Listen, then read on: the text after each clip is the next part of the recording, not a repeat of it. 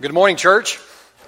Hey, thanks for being here today and uh, celebrate our risen Savior together as we do every first day of the week. Uh, coming together as the family of God is pretty incredible. It is a blessing indeed. As we look into the Word of God, gather around the table, we sing together, we lift His name on high, because that's what our life is truly all about. But also to encourage one another on a Sunday morning as we come together to remind ourselves hey, we're not in this thing alone. We've got the Holy Spirit living within us, but we've also got one another on this journey. Thanks for being here this morning.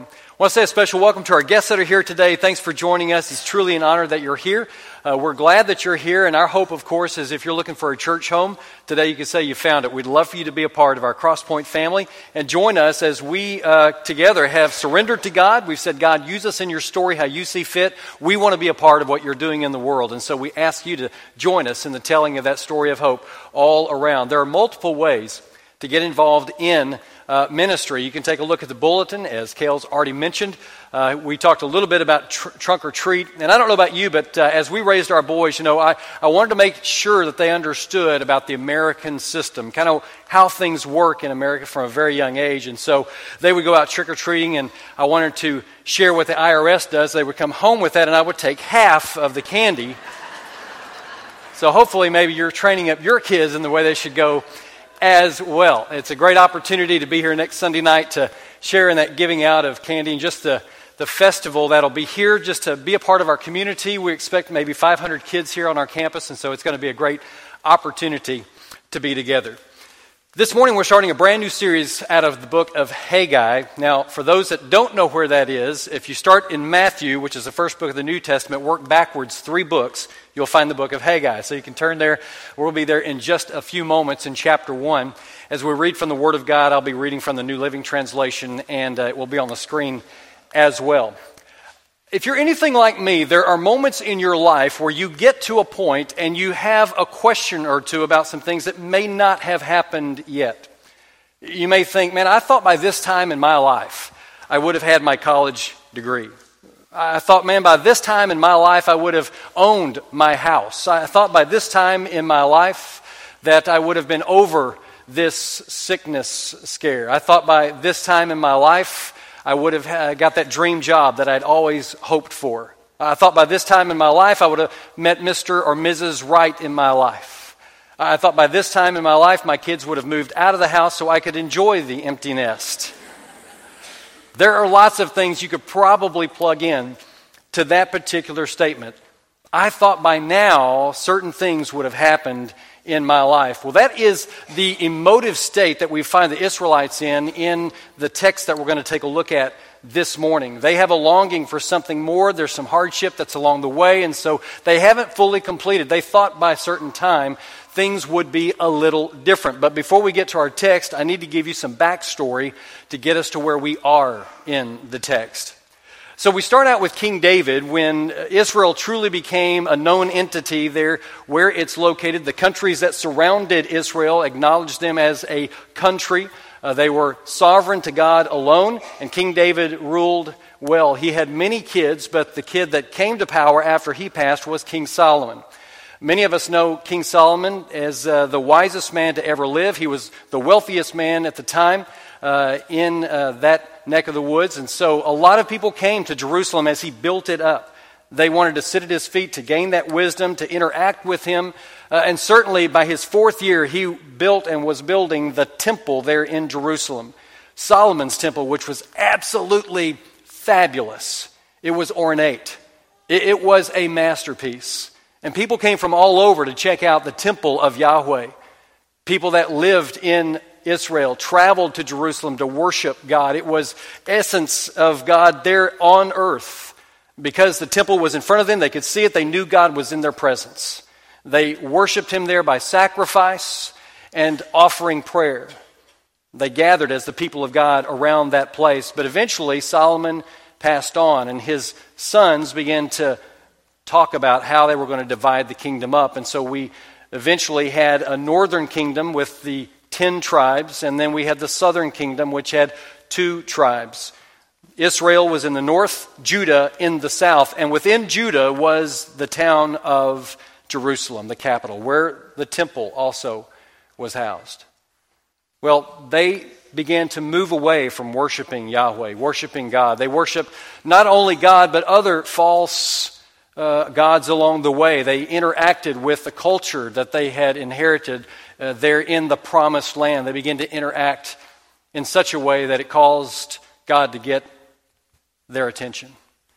Those top northern 10 tribes we know were paying tribute to the national power the uh, world power at the time, the Assyrians.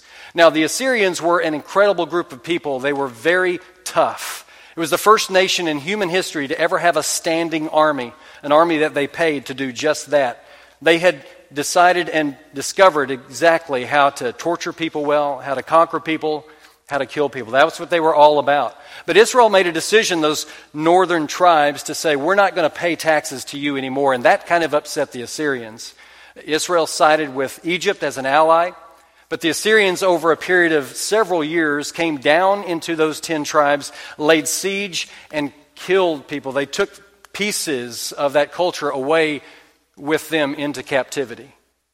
And we find out in 722 BC, Sennacherib finally took the remaining remnant of Israel into captivity, and the ten northern tribes were never heard from in history again. Well, Judah was that southern group, those two tribes, who were still somewhat dedicated to Yahweh. They had kings that brought them into false worship, but they also worshiped God. It was kind of up and down through the years uh, until finally a new world power came to be. That was the Babylonian kingdom. They conquered the Assyrians. And Judah paid tribute or taxes to the Babylonian Empire. And they made a decision we're not doing this anymore. We're not going to pay you anything. King of Babylon took his army and came over to Judah, laid siege to Jerusalem, conquered the city, broke down the walls, came in, killed thousands, destroyed homes, and absolutely decimated the temple that Solomon had built. They carted off everything that was worth anything. They put the people that were left in shackles and took them into Babylonian captivity for some 70 years. They left a few families behind to farm the land because it basically became a breadbasket for the Babylonian Empire. That happened in 787 BC. The Israelites are now in a distant land. Things are not the same. I want you to imagine just for a moment here in our American culture, despite the the way politics have been lately, despite maybe economic downturns on occasion, things may not be exactly how we would like them to be, but the United States is still one of the greatest countries in the world. God has blessed us in numerous ways, although we don't acknowledge Him for that, that blessing.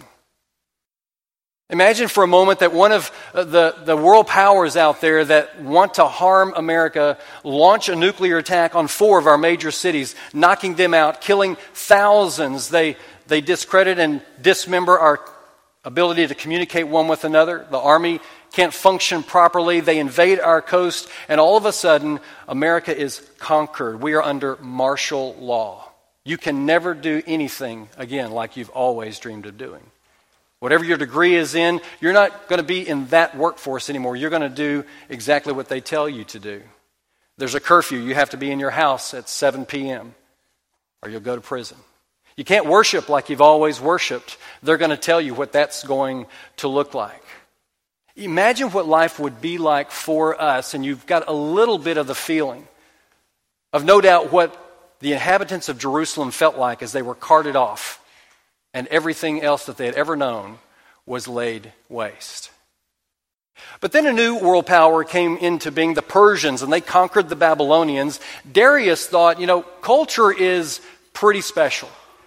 And so, although they conquered the world, they allowed people to keep their religion, to worship how they see, saw fit, and to keep those cultural practices in place.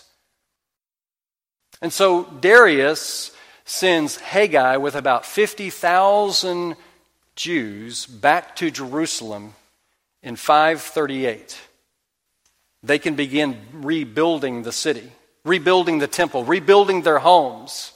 And so they begin this trek back. Now, some scholars say that Haggai was probably about mid 70s, late 70s, as he began to preach, which means when Jerusalem fell, he was a young boy.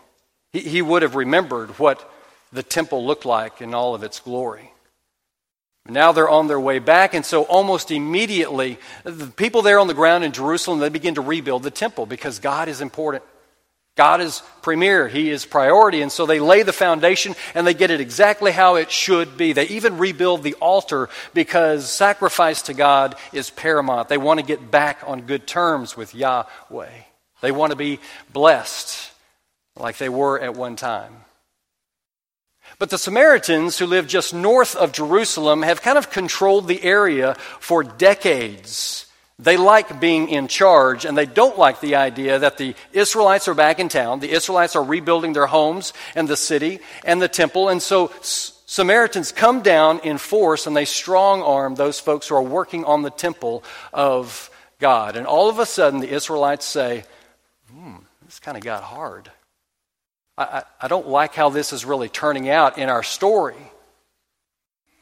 And so, as they think about how difficult it has become, they just stop work on the temple. And most scholars can put together any, anywhere between 14 and 16 years, nothing happened on the Temple Mount. Nothing was built. But everyone that lived in the area began to look at themselves and build their own houses and make sure they were taken care of. You see, they had forgotten that they were God's people. They had forgotten they'd been called by God to do something specific, something special. And so God calls up two preachers by the name of Haggai and Zephaniah. They live in the same time period, and he wants both of these guys to remind the Israelites of their calling by God to make him number one in their life, to make him first and so we begin our textual study in Haggai chapter 1, verses 1 and 2. On August 29th of the second year of King Darius's reign, the Lord gave a message through the prophet Haggai to Zerubbabel, son of Shealtiel, governor of Judah, and to Yeshua, son of Jehozadak, the high priest. This is what the Lord's, the Lord of heaven's armies says. The people are saying, the time has not yet come to rebuild the house of the Lord. Now, one version says, these people. Understand that God, anytime through history, has talked about his people, the Israelites. That's what he calls them, my people. But here, God says, these people. I don't know if you've ever had a tough day at work. Maybe you had a lot of meetings, you took a lot of notes, you got some things accomplished, but you're tired. You're at the end of the day, you walk into the house, Kids are in their rooms doing their homework. Your spouse is at the table with this concerned look on their face. And the first words out of their mouth is, Did you know that your son got detention today? Wait, my son? I thought this was our kid. Oh, when the good things happen, it's ours, but when not so good things happen, it's my son. God kind of has one of those moments. He says, These people that I used to call my people. They got their hearts in the wrong place. They're doing some things kind of out of turn here. And what we have to remember in our own life is that the closer we get to doing something that is near to the heart of God, the more likely it is that we are going to have some opposition in the process. We just finished a series called Flip the Script where we talked about the lies that Satan told us. And there are certainly moments where Satan will throw up those barriers. He'll create a moment in your life where you question, you wonder, is now when I'm supposed to do this, God? I hear you, but I'm not sure if now is the time. But with God's help, the Holy Spirit living within us, we will choose to do the right thing rather than the easy wrong thing. The people got there, they began to work, but it got hard. It got uncomfortable. Something happened to kind of put a wall in the middle of what they were doing. You see, when you and I fully follow Jesus, when we make a decision to look at his example and see how he modeled loving people, sometimes that gets hard because dealing with people is, is a tough thing. I mean, everyone's got a different personality, you've got different wants and likes and hobbies got different sports teams, but you love everybody anyway. See, Jesus loved everybody. Jesus didn't necessarily approve behavior, but he loved everybody. Didn't matter what side of the tracks you came from, didn't matter what your skin color was, didn't matter if you were considered a tax collector or a sinner or a Pharisee. He loved everyone. And we're called to that same type of model and lifestyle. I mean, it would be easy if somebody hurt you or hurt your feelings or said something negative about you. It would be easy for us to withhold love. It'd be easy for us to not forgive and move forward in that relationship. But the story of Jesus, his model would tell us a couple things. One is we need to grow up. That kind of behavior I would expect from someone maybe in middle school or younger. But we're supposed to be mature adult Christians. He would also say you need to forgive that person as much as Jesus has forgiven you. Maybe it's easy to spend money and, and to say, listen, we're going to spend money we don't even have. We're going to use some credit cards. We're going to fill the house up, the garage up, and the storage unit. We need to have all of this stuff so I can feel better about myself. But if you're really thinking, we want to be debt free, why is that? Not so just I can be debt free, but it's so that I can become more involved in the story of God in the world. I want to have the capability without my hands being tied to support a missionary, to su- support or adopt a couple of kids out of Compassion International. I want to be able to go to Kenya next year. I want to go to Honduras next year. I want to help folks who I live and work with when they're having a difficult time.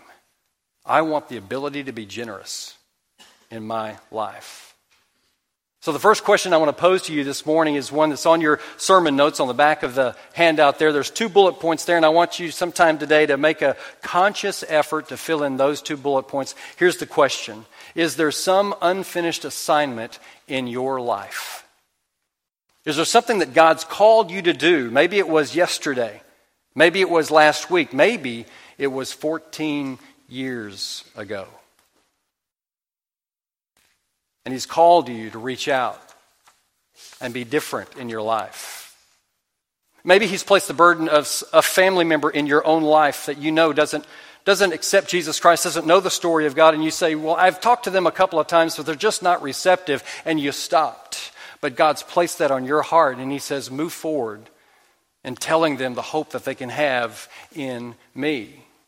Maybe it's just asking that person out that you've not asked yet, and they're Mr. or Mrs. Right for you, but yet you haven't moved forward in asking that person out. Maybe it's mending the relationship you have with your father, reconciling that relationship. Maybe you said at one time, I need to forgive and move forward in this relationship, but for whatever reason, that just hasn't happened for you yet. Maybe last year, December, you made a decision. I'm going to start giving at church. God has blessed me so very much. Uh, January, I'm going to begin tithing. For whatever reason, you still haven't made a decision to follow through on that burden that God's placed on your heart. Maybe for you, it was a moment in time when you thought, I need to get involved in ministry. I want to start a new ministry, but no one else heard your voice, and so you just dropped it. You just quit. You just walked away. He's still got that burden that He's laid on your heart, and He wants you to get involved in that ministry, to start that new ministry. And he's asking, What are you waiting for? Maybe last year you walked into your closet and you saw it was full of clothes, most of which you don't wear anymore. There are people in our own community who have desperate need of clothing. And you made a decision last year I'm going to give half of this away. I'm not even going to, get anything for it. I'm just going to give it away. And yet today, when you go home and hang up your sports coat, there it still is in your closet. What is it that you've been called to do that you are waiting for? Well, our text goes on, it picks up in verse 3 of Haggai. It says, Then the Lord sent this message through the prophet Haggai Why are you living in luxurious houses while my house lies in ruins? This is what the Lord of heaven's armies says. Look at what's happening to you. Haggai is trying to get everyone's attention. One version says, Give careful thought to how you are living your life out in my name. And he says in our version here, You live in luxurious houses, yet don't even think about mine. Many of you know I, I love to watch HGTV on Saturday morning, learning how to build stuff. And I don't know if you know, but Vanilla Ice actually has a show where he's building something. Amazing. But he puts homes together in the Miami, Florida area, and every single house that he works on is absolutely a million dollar home or better. It is gorgeous. And I look at some of that stuff and I think, man, there's no way I would ever want that mortgage payment. I, I wouldn't want to have to pay him for the work he's doing to this house to get it where it needs to be. But I want us to understand, even in the context of our text here this morning, God doesn't care what type of house you live in. God doesn't care what type of car you drive. He doesn't care what the label says on the clothing that you wear. What He does care about is when those things come before Him. God wants Him to be the priority in our life. Are you putting your own comfort before His calling to you? Are you consumed with yourself, or are you consumed with God and following that burden that He's placed upon you? In 1991, right after we got married, Robin and I moved to Minnesota, and it snowed like crazy in Minnesota. Halloween night, it snowed 29 inches. We never saw the ground again. And we were a desperate southern couple to get back down south. We weren't created for that business. but I moved up there and I went to work in this little bitty Walmart store. It actually closed at 8 o'clock every night. That's how small it was. And when I arrived, a new assistant manager also came uh, alongside me in the store. Her name was Sandy. Uh, Sandy, I don't know if she was practicing or not, but her background was Catholic, and I was just coming back to the Lord, just coming back to church, and I was so proud of the, the advances I had made for His cause and His glory, and I began to chastise Sandy a little bit about her belief system. Kind of poke fun at her a little bit along the way. And one day, Sandy came into our office and she put her keys on the desk with tears rolling down her eyes, and she quit because of my selfishness. I don't know where Sandy went after that, but I'm sorry. You see, I was more concerned with, oh, Tim, than I was really being Jesus to those around me. And that's the call we get from Haggai's text here. Where is God in priority of your life? And God reminds us in verse 6, a striking verse that we can resonate with, I would guess even 2,500 years after this letter was written. Verse 6, he says, You have planted much, but harvest little. You eat, but are not satisfied. You drink, but are still thirsty. You put on clothes, but cannot keep warm. Your wages disappear as though you were putting them in pockets filled with holes.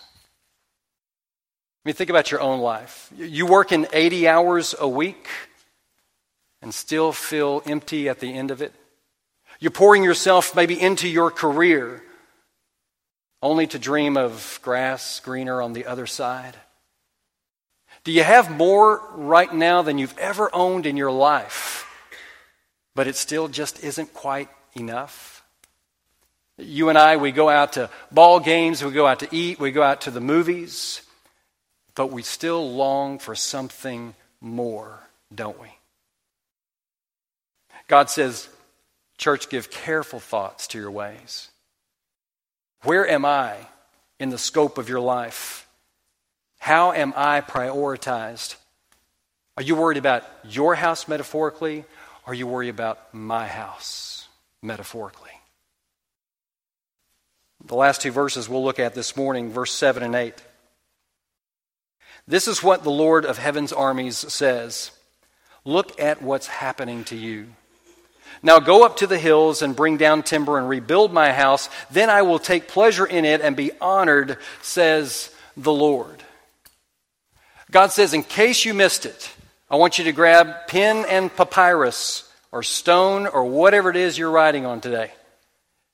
Listen closely, it's real simple.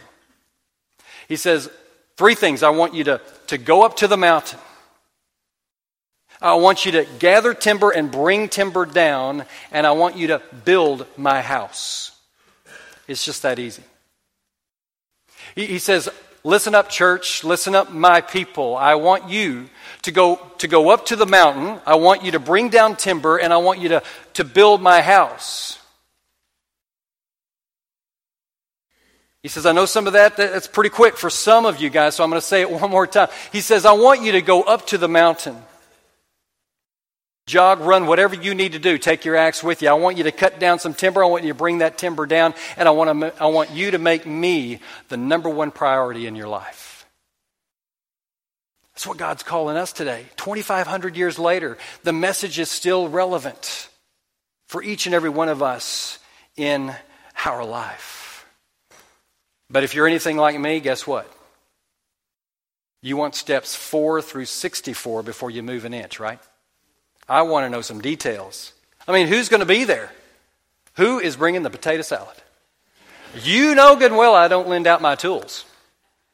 The list goes on. Is it redwood or is it oak? I want definite details about exactly what you're looking for from me, God. Tell me what priority looks like to you, and then I'll start moving.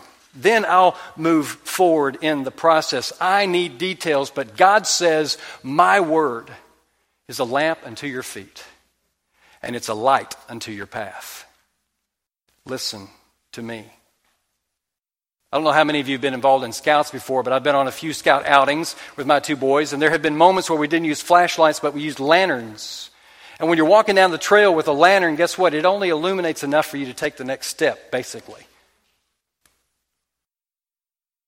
You got to take steps one, two, and three, God says, and I'll show you four, five, and six. But you got to have faith in me. Do you trust me? Do you believe me? You think I've got your back in the moment? Do you believe I'm going to bless you beyond measure if you just take, take steps one, two, and three? You want to get in shape. You're ready to, to make the body what God designed it to be. And so, three things you need to do you need to start eating right, you need to get good sleep every night, and you need to start a workout regiment. And maybe in your life you're saying, Well, I'd like to get debt free. I want to get out of debt. Talk to somebody that's done it before. Get some pointers along the way. Probably going to need to create a budget for your house. And by the way, you need to going to cut spending and cut up those credit cards. Three things to do. I want my marriage to be good again. I don't feel like it's in a good spot right now. God says, then you're going to need to humble humble yourself. Because guess what? You're not the only one in this marriage. You're going to need to apologize for some things maybe you've said or done along the way. And third, you're going to need to start dating again. You remember those first three or four weeks that you came together? Swapping notes, Coke dates, telephone calls. Actually, guys putting on deodorant. I mean, that kind of stuff. you remember. And God says, it's pretty simple. I want you to do three things for me. I want you to, I want you to go up to the mountain. I want you to bring down some timber. And I want you to make me first priority. When you make a decision to do that, everything else is going to fall into place. God calls us to walk by the Spirit. But if you're like me, then we want some details. And I'm not moving until I get some real intricate details. I mean, I think that would be good stewardship, right? And when all else fails, get spiritual, right? I'm not moving until I see everything. That's what God would want me to do. We look at the story of Haggai, and it relates to us so very well. The way that we get started is to quit talking and start doing. That's what we begin doing in our life. The culture that we live in, church, is actually tired of hearing about Jesus. They want to see Jesus. And you and I have got to stop the talking and start the doing. We, we've got to make a decision in our own life that we are going to go up on the mountain. We're going to be inspired of God. We're going to bring those resources down that He has for us, and we're going to make Him number one priority in our life. Man, the right thing to do in our homes is to become the spiritual leaders that God designed us to be. It's too many of us holding back. I mean, it's hard to fight with one another when you're busy praying with one another, right? It's hard to be self centered when you're others centered in ministry. in the community, at your work, in your home. I mean, at the end of the day, you and I are responsible for obedience to God. That's it. We're not responsible for outcome. But for whatever reason, we tend to hold the strings. And we say, if you do this, then I'll do this. No, according to Jesus, we're just called to love. We're not worried about who's doing what, when, where, and what I'm going to withhold if you don't do X. No, we're just called to love. That's what God calls us to do through His Son, Jesus Christ. And so this morning is a call for us as we look at the story of Haggai and all of those thousands that came back to the Temple Mount. God tells each and every one of us today what's holding you back. I'm going to give you your, your starting point. Go, go to the mountain, bring down timber, and make me number one in your life. And when you do that, I will give you everything else. But you've got to take the first three steps first. That's our call this morning from Haggai. We'll continue digging in there for the next two or three weeks. I hope you'll join us over the process. I'm going to invite Brad and the praise team back to the stage at this time. And our shepherds, all of them, will be along the wall of this room with their wives. And as we sing this song, maybe there's something in your life that you need to let go of, something that, that's holding you back from truly taking that first step to get to the mountain. And I want to encourage you to go see one of our shepherds. Let them pray over you, lay hands on you, talk to you about what's happening in your life. Get some encouragement in the moment. Because today's a new day. The sun is shining. God's waiting on the mountain for you. Will you take that first step? Now let's stand and sing together.